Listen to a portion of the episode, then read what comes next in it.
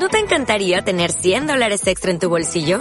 Haz que un experto bilingüe de TurboTax declare tus impuestos para el 31 de marzo y obtén 100 dólares de vuelta al instante. Porque no importa cuáles hayan sido tus logros del año pasado, TurboTax hace que cuenten. Obtén 100 dólares de vuelta y tus impuestos con 100% de precisión. Solo con Intuit TurboTax. Debes declarar para el 31 de marzo. Crédito solo aplicable al costo de la presentación federal con TurboTax Full Service. Oferta sujeta a cambios o cancelación en cualquier momento.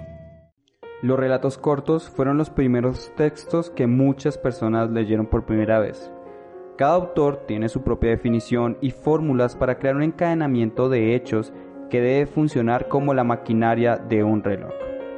Un cuento es breve, su estructura bordea la perfección, mantiene un ritmo y su finalidad es noquearnos al leer la última palabra. Te damos la bienvenida a Un Cuento a la vez, un programa de punto de partida podcast. Hola, ¿cómo están todos? Mi nombre es Cristian Jiménez y les doy la bienvenida a un nuevo episodio de Un Cuento a la vez. Recuerden que este hace parte de Punto de Partida Podcast. Hoy les traigo la lectura del cuento o relato corto del estadounidense Raymond Carver, que se titula ¿Por qué, cariño? Este texto fue publicado inicialmente en 1972. Antes de iniciar con la lectura, quiero invitarlos a que nos sigan en nuestras redes sociales. Me encuentran como Cristian Jiménez-WL el del podcast es punto de partida podcast. También, esto es en Instagram. También están nuestros perfiles en Facebook y no olviden suscribirse al canal de YouTube. Aparecemos como proyecto punto de partida. Todos los episodios del podcast también tienen una versión vida. Ahora sí, damos inicio a la lectura del cuento ¿Por qué cariño? del estadounidense Raymond Carver. Muy señor mío. Me sorprendió tanto recibir su carta preguntándome por mi hijo, cómo ha dado conmigo, me vine a vivir aquí hace años, justo después de que empezara a suceder todo aquello. Aquí nadie sabe quién soy, pero de todas formas tengo miedo, y de quien tengo miedo es de él. Cuando miro el periódico, me tiemblan las manos y me pongo a pensar. Leo lo que escriben sobre él y me pregunto si ese hombre es realmente mi hijo, si en verdad está haciendo todas estas cosas. Era un buen chico. Si dejamos aparte sus arrebatos y el hecho de que nunca dijera la verdad, no sé por qué razón. Todo empezó un verano, hacia, las 4 de hacia el 4 de julio, cuando él tenía unos 15 años. Nos desapareció Trudy, la gata, y no la vimos ni aquella noche ni al día siguiente. Mr. Copper, la vecina de atrás, vino al día siguiente por la noche a decirme que Trudy se había arrastrado hasta su jardín aquella tarde, agonizando, y que estaba muerta. Estaba destrozada, me dijo, pero aún así pudo reconocerla y que la había enterrado. Destrozada, dije. ¿Qué quiere decir? Mr. Copper había visto a dos chicos metiéndole petardos por las orejas y en ya sabe dónde. Trató de detenerlos, pero escaparon corriendo. ¿Quién? ¿Quién estaba haciendo eso a Trudy? Mr. Copper vio a quienes eran. Mr. Copper no conocía al otro chico, pero a uno de ellos salió corriendo en esta dirección, y Mr. Copper creía que era mi hijo. Yo negué con la cabeza. No, era imposible. Él jamás haría algo semejante. Él quería a Trudy.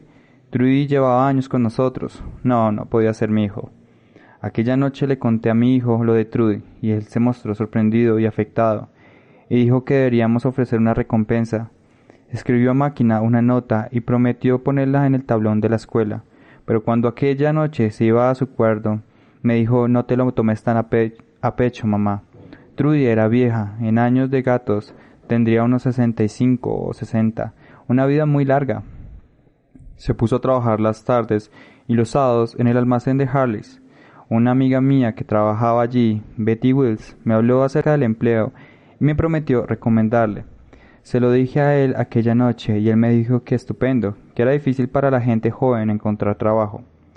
La noche en que iba a volver con su primera paga, le preparé su cena preferida, y cuando llegó a casa se encontró con todo listo sobre la mesa. Aquí está el hombre de la casa, le dije, abrazándolo. Estoy tan orgullosa. ¿Cuánto has cobrado, cariño? Ochenta dólares, me dijo. Me dijo, pasmada, es maravilloso, cariño. No me lo puedo ni creer. Estoy muerto del hambre, dijo. Vamos a comer. Me sentía feliz, pero no acababa de comprenderlo. Era más de lo que yo ganaba. Cuando fui a hacer la colada encontré en su bolsillo la matriz del talón de Harles. eran 28 dólares y él me había dicho 80, porque no me había contado la verdad, no lograba entenderlo. Le preguntaba, ¿dónde estuviste anoche, cariño? En el cine, respondía, y luego me enteraba de que había ido al baile de la escuela o de que había pasado la tarde dando vueltas en el coche de un amigo. ¿Qué más le dará decir la verdad? pensaba yo, ¿por qué no es sincero? ¿Qué razón hay para mentirle a su madre? Recuerdo una vez que se suponía que volvía de una excursión de campo y yo le pregunté si habían visto algo interesante en la excursión. Se encogió de hombros y me dijo que formaciones de tierra, rocas y cenizas volcánicas, y que le habían enseñado dónde había habido un gran lago un millón de años atrás, y que ahora no era más que un desierto. Me miró a los ojos y siguió hablando. Al día siguiente recibí una nota de la escuela pidiéndome autorización para una excursión al campo, si autorizaba a mi hijo para que fuera. Hacia finales del último año, en la escuela se compró un coche y se pasaba el día fuera de casa. Yo estaba preocupada por sus notas, pero él se reía. Sabrá usted que era un excelente estudiante. Si sabe algo de él, seguro que no lo ignora. Y luego se compró una escopeta y un cuchillo de caza. Yo detestaba ver aquellas cosas en la casa, y se lo dije. Se rió, siempre tenía una risa para todo. Me dijo que guardaría la escopeta y el cuchillo en el maletero del coche, que además allí los tendría más a mano. Un sábado no vino a dormir a casa. Me preocupé terriblemente. A la mañana siguiente, hacia las diez, entró a casa y me pidió que le preparara el desayuno, que se le había abierto el apetito cazando, que sentía mucho no haber vuelto en toda la noche, que había tenido que ir muy lejos en el coche para llegar al sitio de la casa. La cosa me sonó extraña y él estaba nervioso. ¿A dónde fuiste? Hasta buenas. Disparamos unos cuantos tiros. ¿Con quién estuviste, cariño? Con Fred. ¿Con Fred? Se quedó con la mirada fija y no dijo nada más. El domingo siguiente, entré las puntillas de su cuarto a coger las llaves del coche. Me había prometido que al volver del trabajo las noches anterior compraría unas cosas para el desayuno y pensé que quizás lo había dejado en el coche. Vi sus zapatos nuevos sobresaliendo debajo de la cama y cubiertos de barro y arena. Abrió los ojos. Cariño, ¿qué ha pasado con tus zapatos? Míralos. Me quedé sin gasolina y tuve que ir hasta una gasolinera. Se incorporó en la cama. Además, ¿a ti qué te importa? Soy tu madre.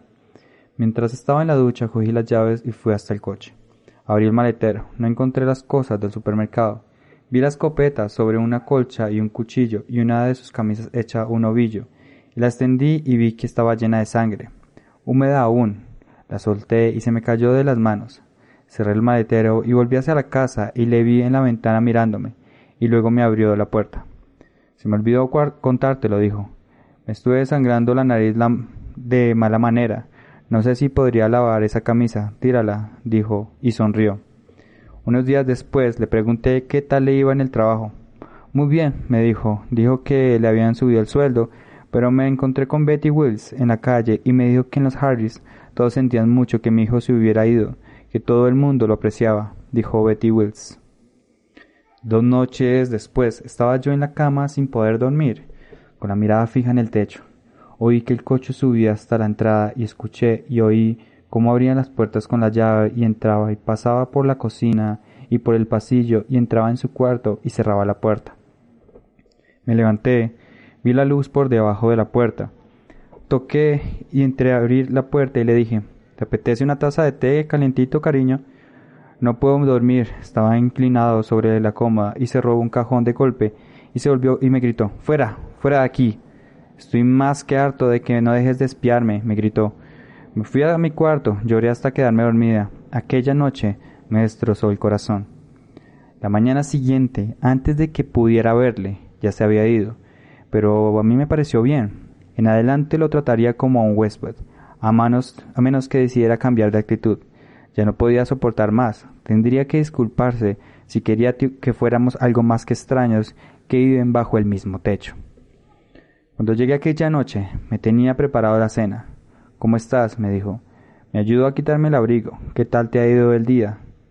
Le dije, anoche no pude dormir, cariño. Me prometí a mí misma no sacar a relucir el asunto, y no intento hacer que te sientas culpable, pero no estoy acostumbrada a que me hablen así, mi propio hijo.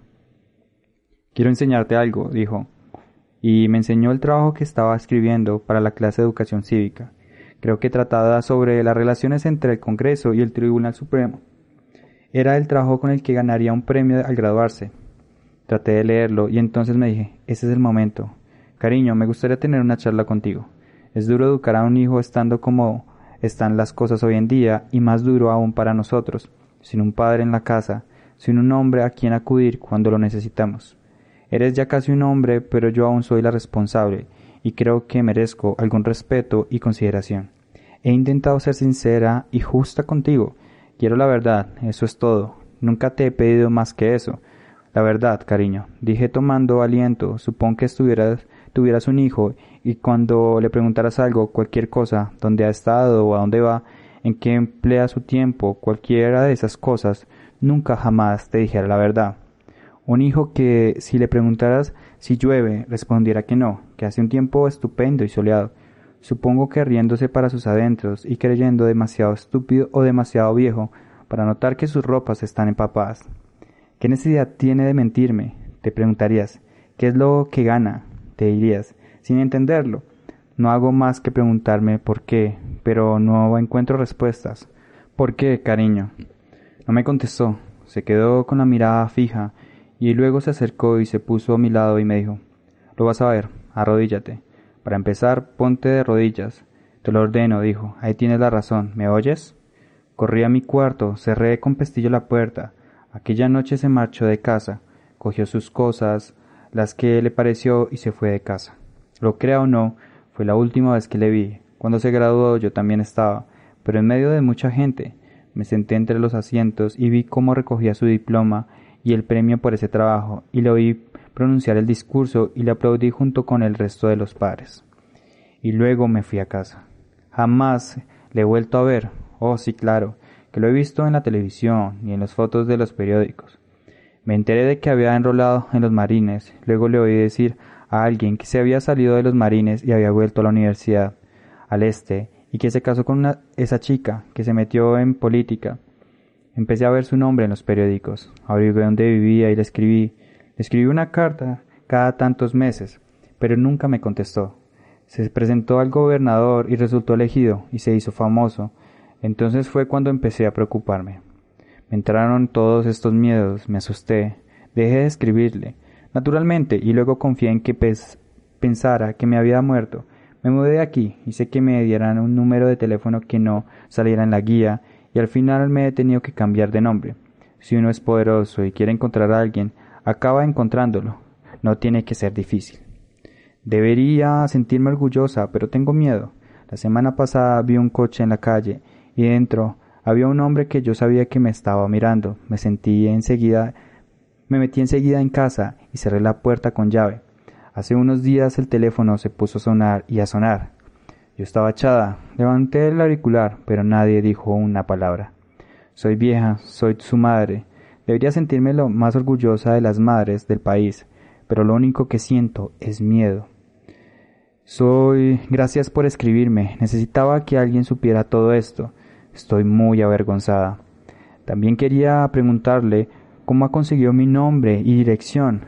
He rezado mucho porque nadie se entere, pero usted lo ha averiguado. ¿Por qué lo ha hecho? Por favor, dígame por qué. Le saluda atentamente.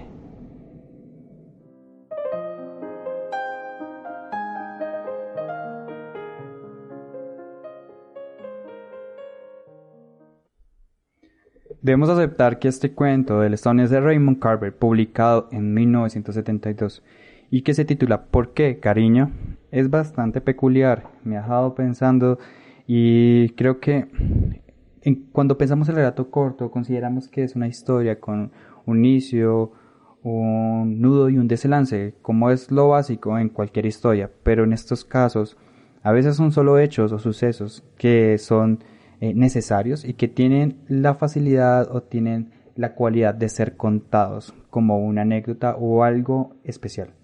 Em, espero les haya gustado la lectura de este cuento. Antes de irme quiero invitarlos a que nos escuchen, eh, que nos sigan. En nuestras redes sociales me encuentran como Cristian Jiménez-WL. El del podcast es punto de partida podcast. También están nuestros perfiles en Facebook y no olviden suscribirse al canal de YouTube. Aparecemos como proyecto punto de partida. Todos los programas del podcast también tienen una versión en video. Antes de irme, eh, también quiero agradecer a todas las personas que se han suscrito.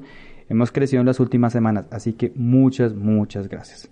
Ahora sí, mi nombre es Cristian Jiménez. Este fue otro episodio de Un Cuento a la vez, un programa de Punto de Partida Podcast. Un abrazo.